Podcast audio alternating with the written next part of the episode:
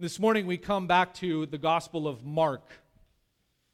Mark chapter 10, and we're going to be in Mark chapter 10, verses 1 through 12 here this morning. And as we come to God's Word, we know and we understand that God's Word has the answers for every area in our life, right? Every area. Sadly, many Christians today look to the culture around them to answer their questions or to justify what they think is right. But we want to know what God has to say. As His children, we submit to Him and we believe that His word is sufficient, which means His word has the answer for every area of our life. And our topic here this morning in Mark chapter 10 is the topic of divorce. Divorce. A divorce has affected our world, but it has also affected the church in tremendous ways. In a recent Barna study, the divorce rate in America is 25%. One in four Americans either are divorced or have been divorced in the past. The sad thing is, is that the rate in the church is exactly the same. 25% of practicing Christians and evangelicals either are divorced or have been divorced in the past. An article from Barna Research says among both groups, that is, practicing Christians and evangelicals, I don't know what the difference is with them, but that's what they say. There's two groups there. Practicing Christians and evangelicals, one quarter, that is 25%, have been divorced as of 2016 data, compared to that very same number among all adults goes on and says So, although those with strong religious convictions are more likely to be married, they are also just as likely to have experienced a divorce. In another article I read, it talked about the divorce rates, how the divorce rates are on a decline. Why? Why are they on a decline? Because people aren't getting married anymore. The article said another reason that divorce rates are declining is there are simply fewer marriages to split up. The number of unmarried adults is at a record high of 20%, according to a 2014 Pew Research Center report. In 1960, 68% of 20 somethings were married. 68%. In 2008, that number was only 26%.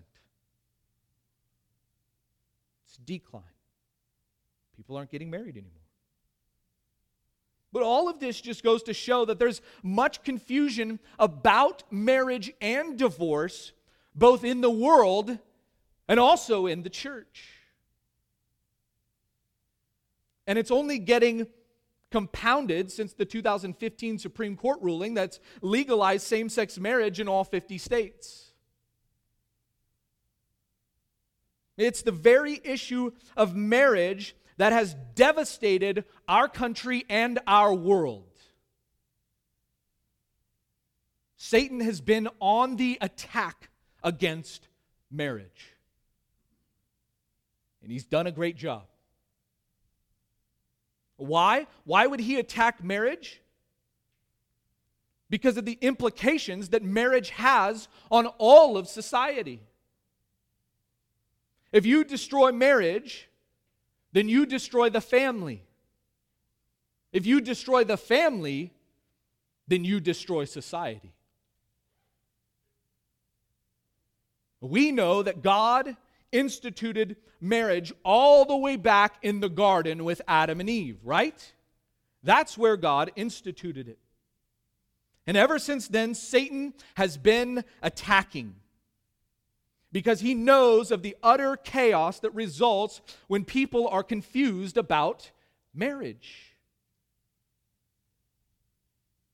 Last week we saw Hannah and Penina, two women married to one man. And we saw the trouble that comes from this polygamous relationship. Because that was not God's design. God did not design it for one man and multiple women. What was God's design? Marriage is to be between one man and one woman for life. That's why we make our vows before God at the altar when we are married and we say, Till death do us part, right? What I want to do this morning is I want to talk about marriage and divorce. Because although the heading in your Bible might say Jesus teaching about divorce, or it might just say teaching about divorce, or just divorce even, Jesus also teaches us about marriage in this passage. And so, what I want to do this morning is I want to give you some background on divorce and then teach you what God's word says about marriage before we then go on and tackle what Jesus says about divorce. And so, this passage here, this message here is going to be broken up into two parts. We're going to talk about marriage here this morning, and then next week we're going to come back and we're going to talk about divorce. Two parts. We need to focus on marriage here this morning because I believe it's important for us to understand what God says about marriage first, so that way we can then better understand what God's view is of divorce. Look at Mark chapter 10 and verse 1 with me. Look at what it says there. Getting up, he, that is Jesus, went from there to the region of Judea and beyond the Jordan Crowds gathered around him again. And according to his custom, he once more began to teach them. Stop right there. Now, notice it says getting up. Getting up. Getting up from where? Where was Jesus getting up from? Well, if you remember a couple weeks ago when we were back in Mark chapter 9, he was getting up from the house in Capernaum because he was sitting down in the house in Capernaum when he was teaching the disciples, and he was teaching them about the cost of being a disciple, the seriousness of being a disciple of Christ. He taught them about humility as well. And he was there in this home in Capernaum. Capernaum was in the region of Galilee, up north of the Sea of Galilee. And Jesus now leaves Galilee and he goes south to the region of Judea. Jesus is now finished with his ministry in Galilee. And did they receive him there in Galilee? They didn't. They rejected him. So he moves on. No longer ministering in Galilee. In fact, Jesus goes down to Judea, and he spends about six months there. Mark doesn't tell us what Jesus did during this time in Judea. Mark doesn't tell us about the six months that are spent there, but Luke and John do. So, if we were to study the Gospels, the other Gospels of Luke and John, we would get to see what Jesus did as he went from Galilee down to Judea and spent six months there. But Mark doesn't tell us about that. Mark skips over that time and Mark goes on to tell us about this teaching that Jesus had. Notice what it says there beyond the Jordan. And so he goes from there to the region of Judea and then beyond the Jordan. Where is this region beyond the Jordan? This is the region to the east of the Jordan uh, River, the Jordan River, which is the area that we would call, the region we would call Perea. This is Perea. Now, Judea is his final goal. That's his final destination. Jesus wants to get to Judea because what city is in Judea? Jerusalem. Jerusalem is there in Judea. And Jesus is going to go to Jerusalem, and what's he going to do in Jerusalem? He's going to die. He's going to the cross. But for this time, before he goes to Jerusalem, before he goes into the region or back in the region of Judea, we could say, Jesus is out beyond the Jordan and he's teaching the crowds there.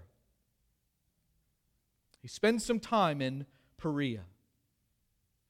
And notice the crowds gather around him again. Notice that. There's crowds that are gathered around him there. Where did these crowds come from? Who are these people? Well, if you study the history and what's going on there, the Passover is coming, which Jesus is about to enter into Jerusalem as the Passover lamb. He is going to go into Jerusalem for Passover, and he is going to die as the perfect, spotless lamb. He is going to die on a cross for the sins of all who would believe in him. It's Passover time. And during Passover, Jews would come from all over Israel, from all over the region, and they would come and gather together at Jerusalem. And so you have these Jews that are all the way up in that northern Galilean region that Jesus left. These Jews are up there, and they would begin to make their journey down to Jerusalem to go to Passover. And so they're heading down towards Jerusalem. And as they're heading down, they see Jesus there. So what did they do? Stop and listen. Let's see what Jesus has to say. Why would the Jews be in Perea? If you were to look at a map, you would see that Samaria butts up or budges up against the river, the Jordan River there. And what the Jews would do is they would go to the east of the Jordan River and make their way down to Judea because they would not go straight down through Samaria. Why? Because they hated the Samaritans. They didn't like them. The Samaritans had intermarried with Gentiles. And so, according to the Jews, to those that were full on Jews, they looked at the Samaritans and said, they're just half Jews. We're not going to even walk on their territory. We'll just walk around it. And so, as they walk around it to the east of the Jordan River, they would then come through, before they could get into Judea and go to Jerusalem, they would come through this region called Perea, which is where Jesus is and where he's teaching these crowds.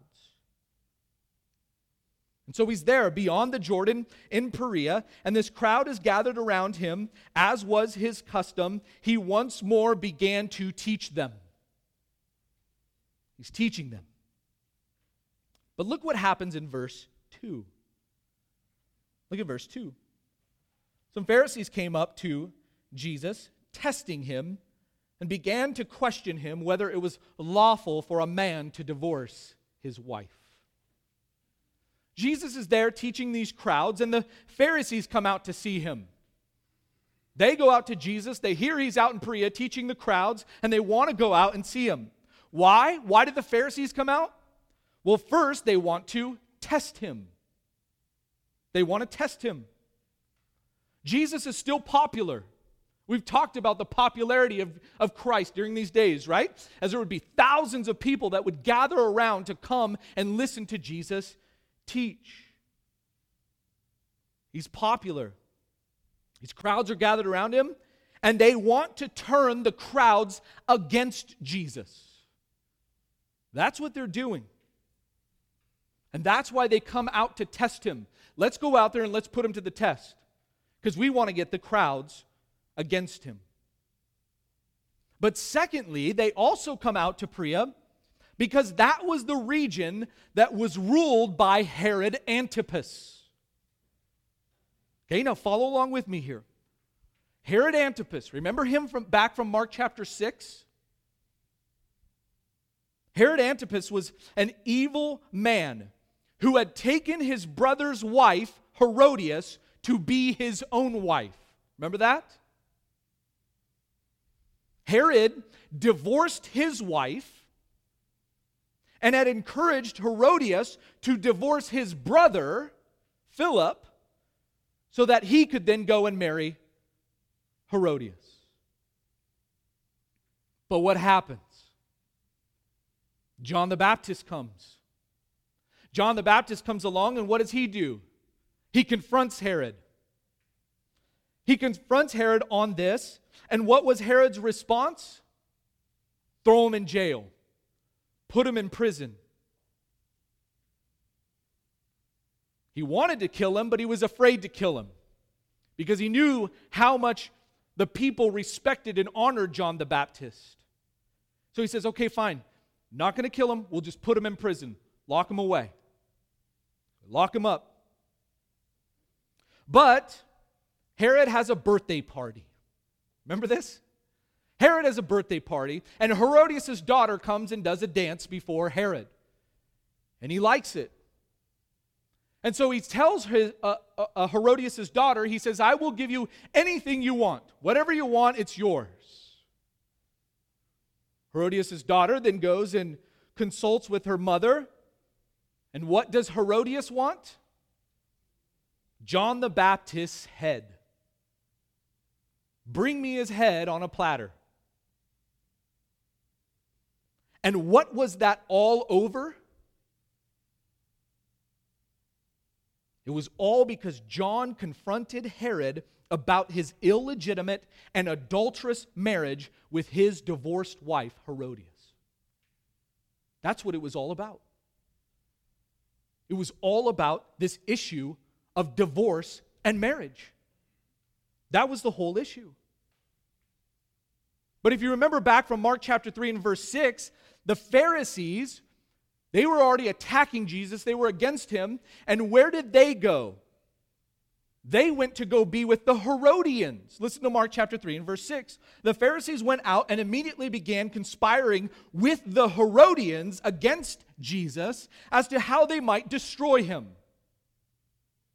They didn't like each other. Pharisees and Herodians didn't like each other because the Herodians followed Herod Antipas. They were followers of him. The Pharisees didn't want to follow Herod Antipas, so they didn't like each other. But they have a common enemy. And what do they do? They join up. Jesus becomes their common enemy. And the Pharisees come with the Herodians so that they might destroy Jesus. And up to this point, they've been conspiring with the Herodians. And now Jesus is in the territory of the Herodians, right? He's there in Perea with them. So the Pharisees come out and they make their attack against Jesus and try and nail him. What's their question about? Look at verse 2. The Pharisees come up to test Jesus and ask, whether it is lawful for a man to divorce his wife.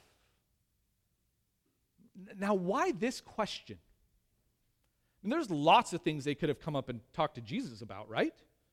Why this question? Well, what happened to the last guy? Did it go well for him? It didn't, did it? His head was cut off. Let's get Jesus talking about divorce and marriage. And then Herod Antipas will hear about it. And what will the result be? Just the same as John the Baptist. That's what they're thinking. If they can get him to openly confess and disagree with Herod on this issue and with the rest of the Jewish people, as we will see, then they know that Jesus would be in deep waters with Herod. Now, it's helpful for us to understand what the rabbis had taught concerning divorce so that we can see how these guys would be pitting Jesus against the rabbis and ultimately pitting the people against Jesus. Because that's what they're trying to do as they test him. Many rabbis in these days taught that divorce was permitted in almost every circumstance. What were the grounds for divorce? Well, there were two schools of thought. Two schools of thought. The first one was the school of Shammai. The school of Shammai. The school of Shammai was a very strict school that allowed for divorce, divorce only in the case of adultery. That was it. Adultery, and they allowed for divorce. Anything else? No. You cannot get a divorce. But there was a second school of thought called the school of Hillel. The school of Hillel. This was a very liberal school, and this, this school taught, Hillel taught, and allowed for divorce for any reason. And this was the most popular view amongst the rabbis and amongst the people. You could get divorced for any reason. In fact, we even learn about some of the reasons from some extra biblical resources. What were they? If a woman burned a meal, divorce her.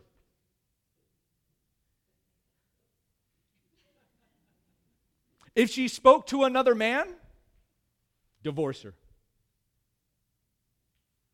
If she was unfertile, divorce. Another rabbi, Rabbi Akiba, taught that a man could divorce his wife if he found another woman better looking than her. Pretty much for any reason. You just come up with a reason, divorce her. That was the school of Hillel. And that's what the Pharisees taught. That's what the Pharisees believed, and that's what all the people believed as well. And in Judaism, only the man could initiate the divorce. And once he was divorced, then the rabbis taught that he had the right to remarry whomever he wished. It's up to you. And so these are the two schools of thought that are going on at this time in Israel, in Judaism. And the Pharisees come to ask Jesus where he stands on the issue. Where do you stand, Jesus? They want him to pick a side, pick a side, and cause division, right? Because they know that that's what would happen. If Jesus picks a side, the people are going to divide. The crowd is going to be divided. And many of them are going to turn against him. And word then is going to get to Herod, and Herod's going to hear about it, and what's going to happen? off with his head, just like how, what happened with John the Baptist. But how does Jesus respond? Look at verse 3. And he answered and said to them, What did Moses command you? Where does Jesus go? He doesn't go to the teachings of the rabbis. Where does he go? To the Word of God. He goes right to the Word of God. That's what he's getting at when he says Moses. The writings of Moses. It's the Pentateuch, the first five books of our Bible. Those are the writings of Moses. And Jesus says, What did Moses say? What did Moses command you? I mean, these Pharisees are there. They're supposed to be the experts in the law. They should know the answer to, this question, right? In fact, if you look over at Matthew's account of this interaction that happens here, Matthew tells us that Jesus responded, Have you not read? Uh, come on, guys, don't you read your Old Testament scriptures? You're experts in the law. Now, what did Moses command? Did Moses ever command divorce? No, he didn't. He never did. Jesus is pressing them on this issue to see if they actually know the scriptures.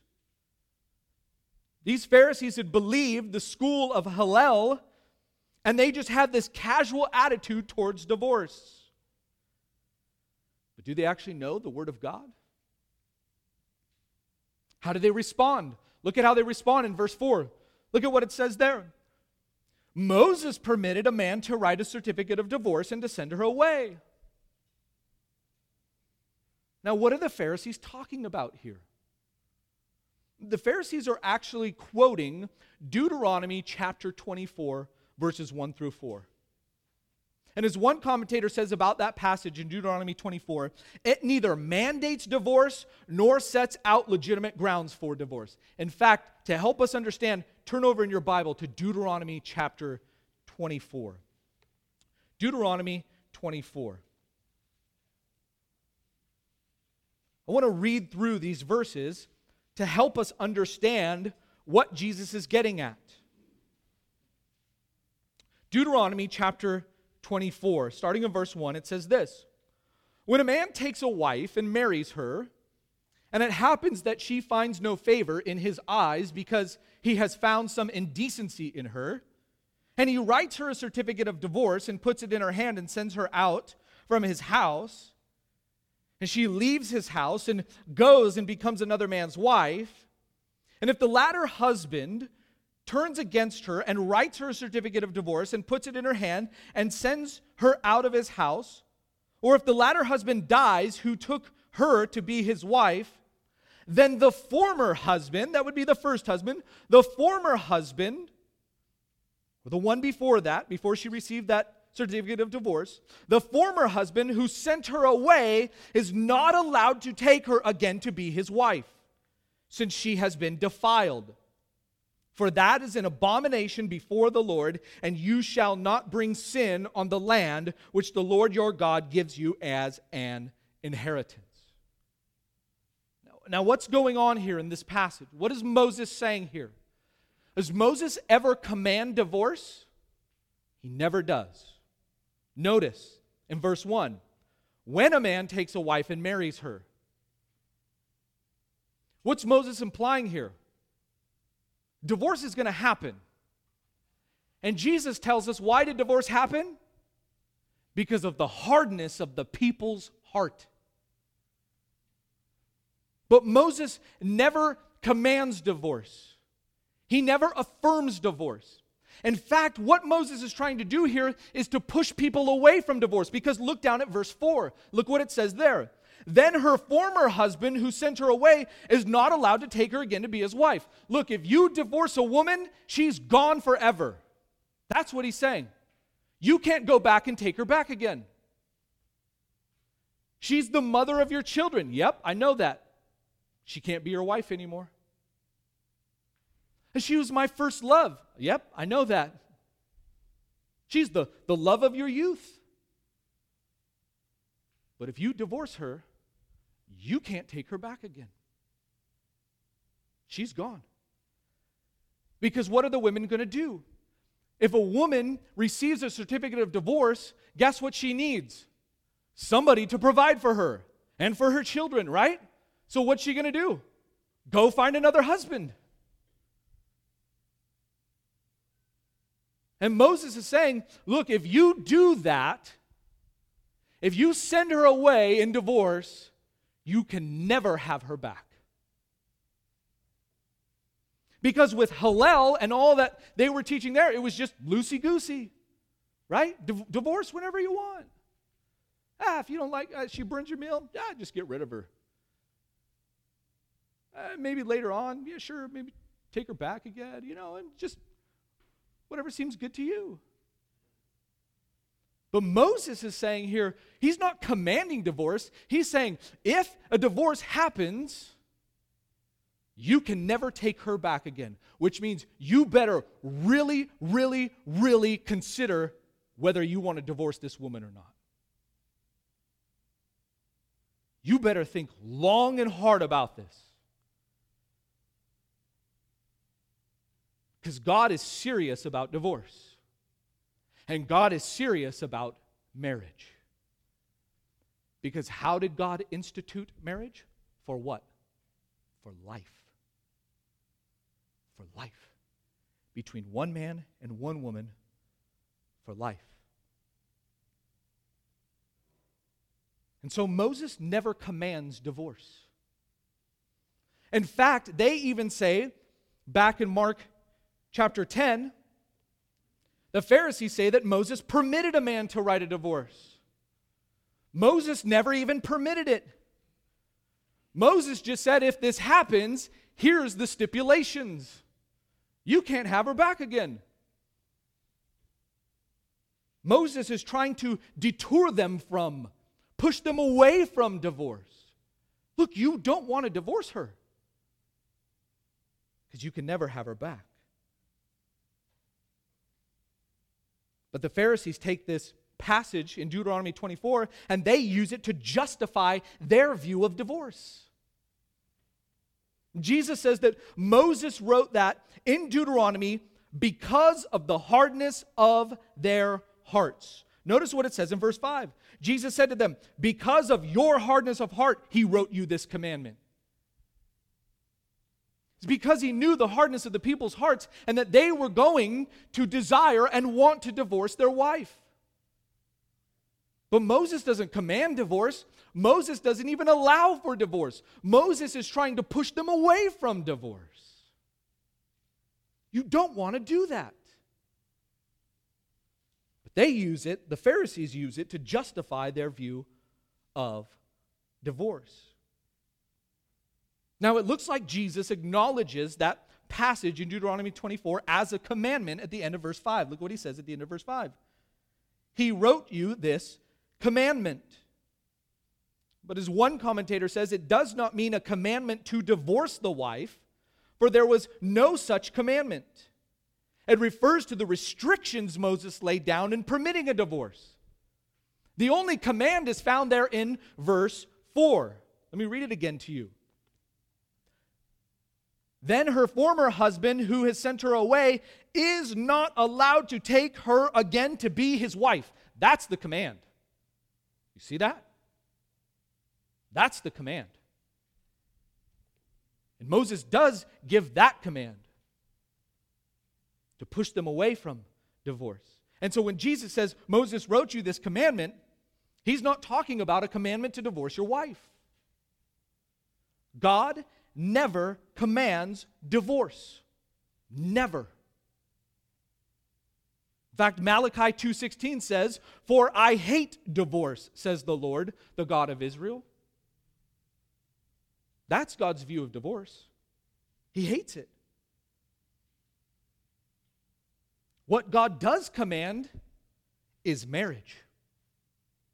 He commands marriage, which is what I want to spend the rest of our time talking about. Let's look and see what Jesus has to say about marriage. Look at verse 6. In verse 6, Jesus goes back to Moses and then quotes Genesis 1:27 and he says, "But from the beginning of creation, God made them male and female. For this reason a man shall leave his father and his mother, and the two shall become one flesh. So they are no longer two, but one flesh. What therefore God has joined together, let no man separate." Jesus takes the Pharisees and all those who were there, this crowd that's gathered around him, all those who are listening, he takes them back to the beginning. And he tells them what marriage is. And so let's look at these four verses here and see what Jesus has to say about marriage.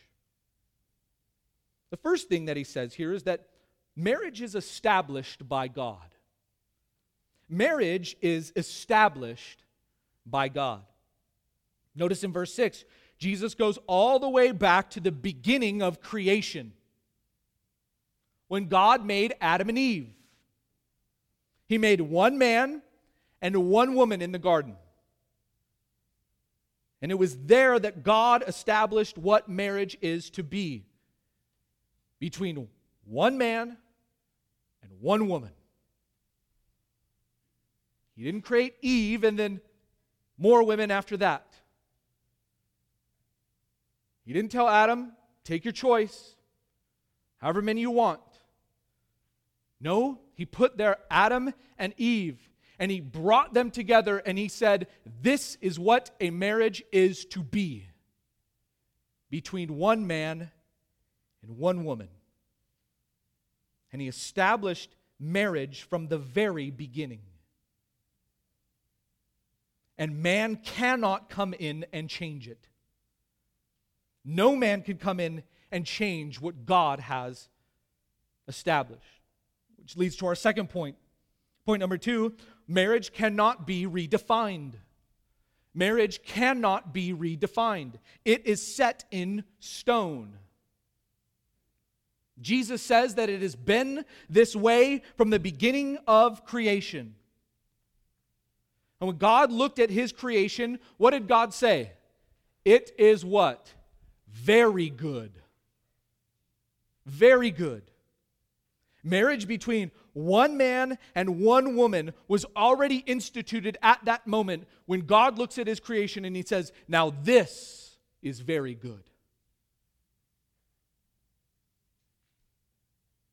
God brought the two of them together in marriage and makes this declaration as he sees Adam there with Eve, one man and one woman. They come together in marriage and he says, It is very good.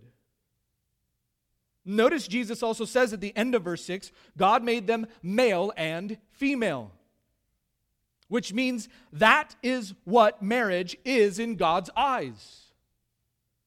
That's marriage right there. And it's between one man and one woman. Polygamy is not acceptable in God's eyes. It's not. Same sex unions are not acceptable in God's eyes. People will often say today that Jesus never spoke about homosexuality.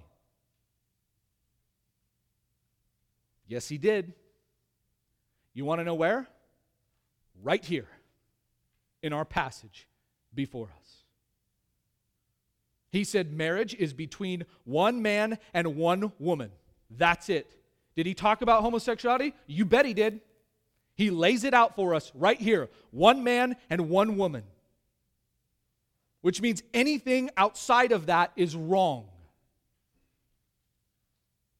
Homosexuality, transgenderism, adultery, cohabitation and fornication, having sex outside of marriage, God says it is wrong. It's wrong. And just because the Supreme Court wants to redefine marriage doesn't mean it gets redefined. It doesn't. They are not the ultimate law of the land. They might think they are, but they're not. God's word is the ultimate law of the land because God is the king over the land. And whatever God says is what is to be. And God has defined marriage as between one man and one woman. And anything outside of that is wrong, no matter what the Supreme Court says. And every one of those people on the Supreme Court who voted for the redefinition of marriage will have to stand before God one day and they will be held accountable for the decision that they made that impacted millions of people. One man and one woman. That's marriage. And no one can redefine that. Third, our third point marriage is between a husband and a wife. Now, that may seem obvious after what we just talked about. Marriage is between a husband and a wife. It might seem obvious, but there are many marriages that are controlled by either the father or the mother of the husband or wife. Notice what Jesus says. For this reason, a man shall leave his father and mother. The husband is called to leave, go, get away from mom and dad. You're no longer under their roof. He's called to get out from under their authority and the responsibility of his father and his mother. Because his new responsibility is now to who? His wife. That's his new responsibility. He's to take his wife in and to care for her and to love her and lead her and provide for her. That's what a husband is called to do. And while the relationship with the parents is still there, it is now a different relationship.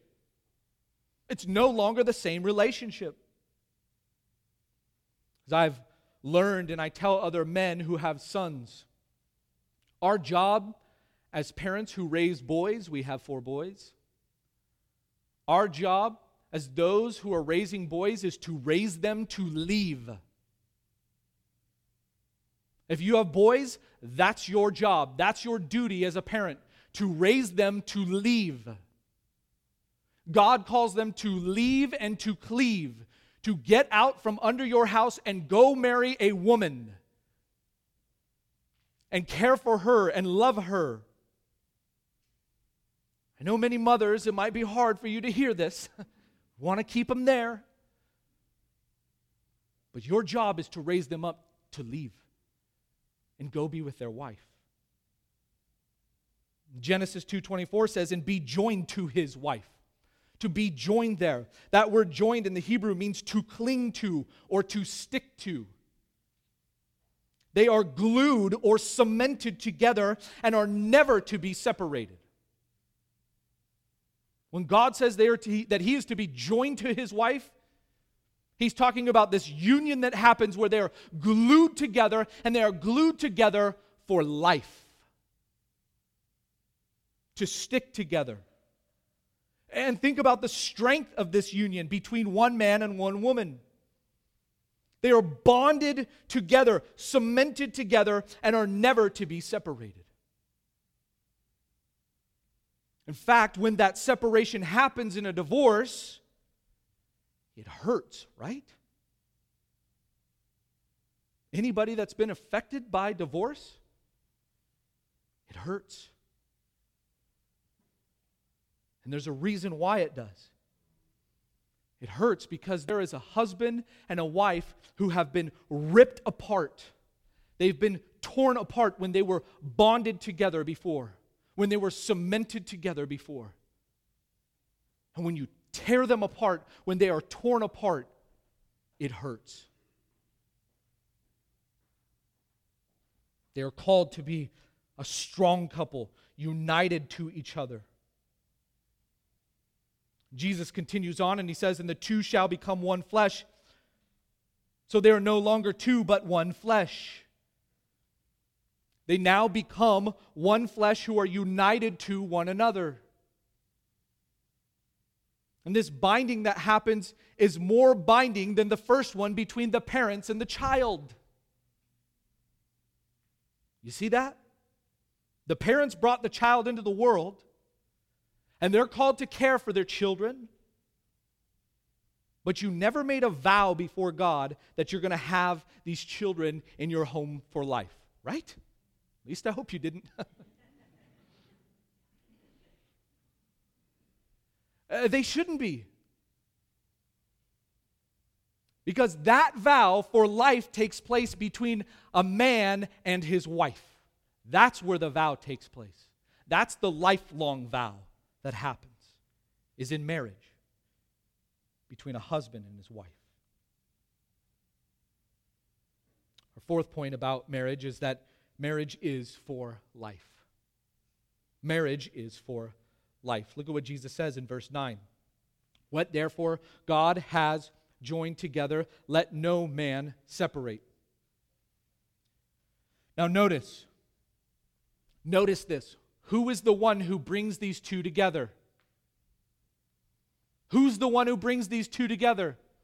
God is the one who brings them together.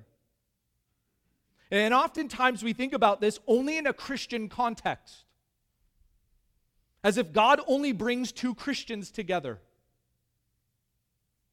But notice Jesus doesn't say that. Jesus doesn't say, and he brings together two believers. He's talking about the sovereignty of God here and bringing a husband and a wife together, whether they are a believer or not. God is sovereign in that, in bringing a husband and a wife together. Why? Because marriage is the backbone of society. Marriage is the backbone of society. That's why marriage is under attack from the enemy. That's why Satan wants to redefine marriage. Because he knows it's what God originally instituted for men and women. Your next door neighbors who are not believers, do you know who brought that man and that woman together? God did. God brought them together. And their marriage has been instituted under the authority of God. God brought them together, and his plan will ultimately be fulfilled through the bond of that man and that woman. Whether they're a believer or not, God's plan will be fulfilled through the marriage of that man and that woman. Because God is sovereign over marriage. He's the one who brings them together. And that bond that happens is a bond for life. It's a lifelong bond. God has joined them together, and God will separate the two of them. How? Through death. God will separate them through death. Listen to Deuteronomy 32 39. Says, See now that I, I am He, and there is no God besides me. It is I who put to death and give life. God is the giver of life, and God is the one who takes life. God is sovereign and in control of all of it. Job talks about this in Job 121. He says, Naked I came from my mother's womb, and naked I shall return there. The Lord gave, and the Lord has taken away. But what's his response? Blessed be the name of the Lord. Even understanding the sovereignty of God as he understands over life and death, that God is the one who takes away, he's able to rejoice and say, Blessed be the name of the Lord. God gives life and God takes away life, which means He is the only one who has the authority to separate a husband and a wife.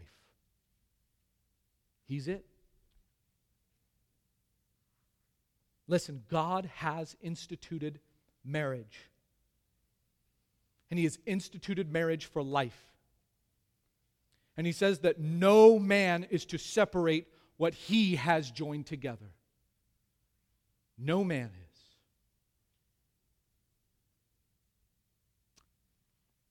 Now, are there instances in which God does not command but allows for divorce?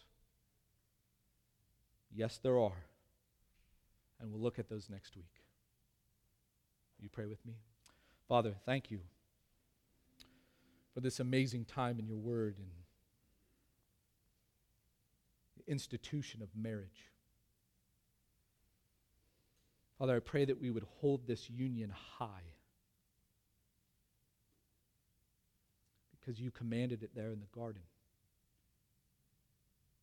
between the first man and the first woman that you created. Father, I pray that no one, none of us, would be those who try and separate what you have brought together. Pray that you would help us to live sacrificial lives as husbands and wives who would love one another, who would care for each other, who would understand and recognize the importance of this union that we have together as husband and wife. We know that this is a picture of Christ and the church. Christ is the bridegroom, and we as the church are the bride. Help us to reflect that picture in our lives. As Christ loved himself and gave himself for us, the church. Pray that you would help us as husbands and wives to love one another and to give for each other. That we would be bonded, united that we would grow closer each and every day together in this bond with one another. Father, we do pray for those who have been affected by divorce.